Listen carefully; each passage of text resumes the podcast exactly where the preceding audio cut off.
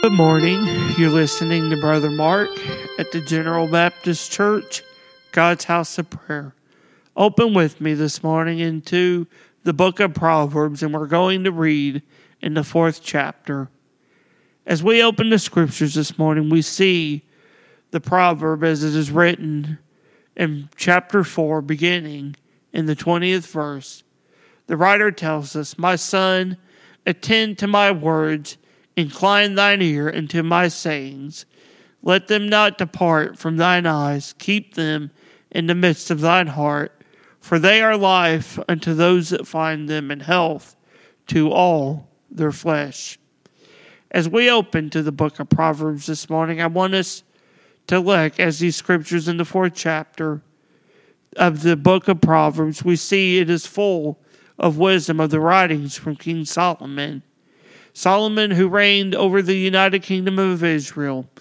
And in this fourth chapter, he writes about his son or to his son to listen to his words and keep them in the heart, for they will bring life and health to him.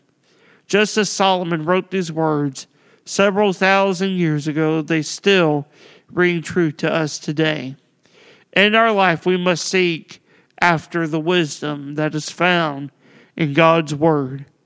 It will bring health to the soul and spirit and ultimately to our body. The prophet Isaiah, he reiterates the same thing in Isaiah 55, chapter 55, verse 3.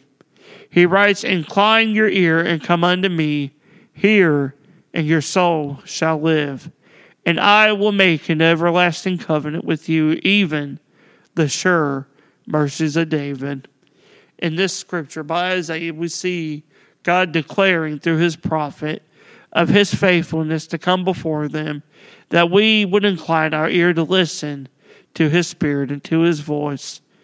Even so, let us seek the Lord every day. I encourage you to listen to his voice through the word that he has given. The word is ever alive. It's alive and active, sharp and powerful, more sharp than a two edged sword. It feeds our soul and spirit. And when you truly seek the Lord and in His Word, you and I will be satisfied in Him. I pray that this scripture encourages you this morning and guides you in your daily walk with the Lord. God bless.